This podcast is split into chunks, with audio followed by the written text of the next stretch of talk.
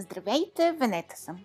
Както ви обещах, ще ви разказвам всяка седмица за това, което уча в момента по програмата на Джек Енфилд «Принципите на успеха».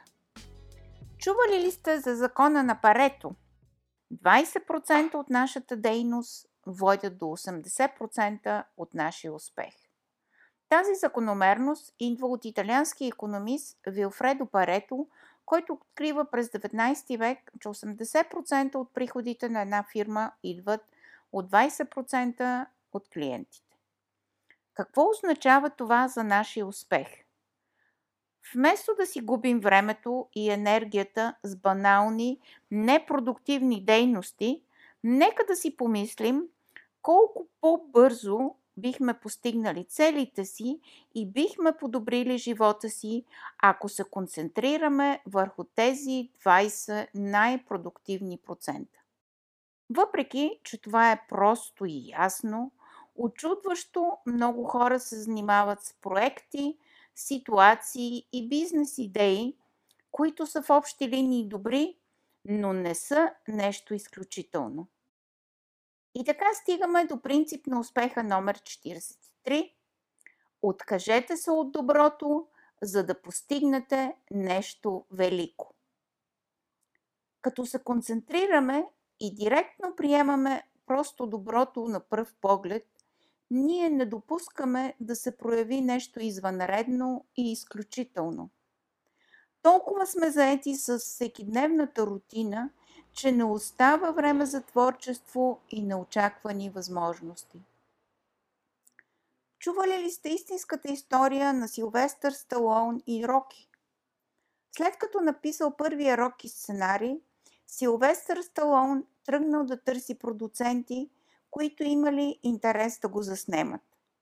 Като сценарист би спечелил и без това доста пари, но той настоявал да играе главната роля – а в далечната 1976 година имало много по-известни актьори от него, които сценаристите предпочитали.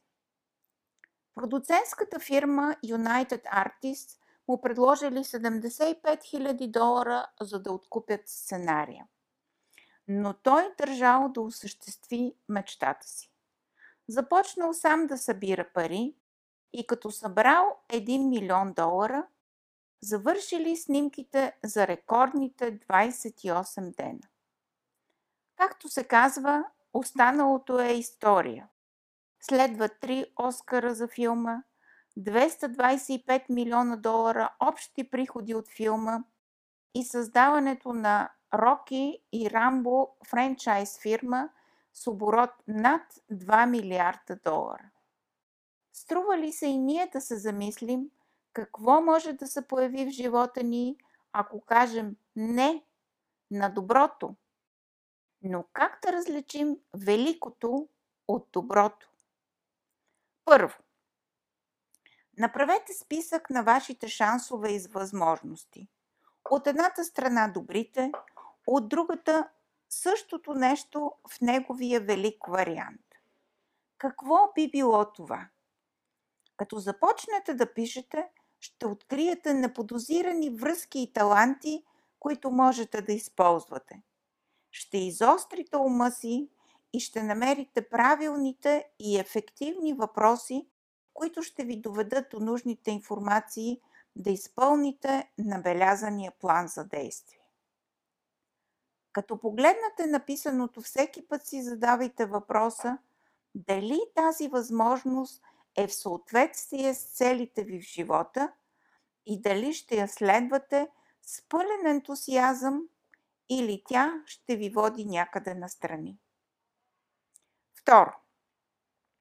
Обсъдете този начин на действие с вашите доверени хора. С хора, които са минали по този път или са постигнали успеха, към който се стремите.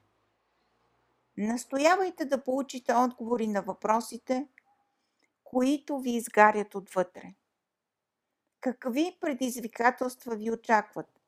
Колко време, пари, усилия, издържливост и ентусиазъм ще са ви необходими? Трето. Направете малък опит. Вместо сляпо да се доверите, че новата възможност ще ви донесе действително това, което очаквате, изпробвайте и в минимален вид, за който не ви трябват много пари и време. Ако се интересувате от нова работа, започнете почасово или като сътрудник на хонорар. Ако сте се запалили по някой нов проект, започнете пробно на доброволни начала за няколко месеца. Четвърто. В крайна сметка вижте с какво си прекарвате времето. Проверете дали вашите действия ви доближават до вашите цели или по-скоро би трябвало да кажете не на определени неща, за да имате повече време за един целенасочен подход. И преди да се разделим до следващата седмица, ви препоръчвам безплатния вебинар на Джек Енфилд 6 стъпки за постигане на всяка цел и създаване на изключителен живот. Това ви пожелавам и аз. Поздрави и до другата седмица!